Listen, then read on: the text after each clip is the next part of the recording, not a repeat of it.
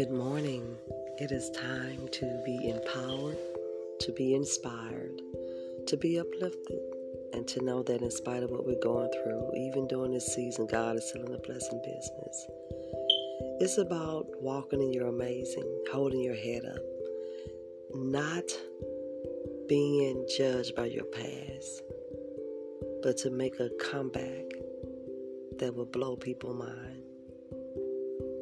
It's about not being jealous, having courage, having favor, being blessed, passing a torch, sharing, caring, loving.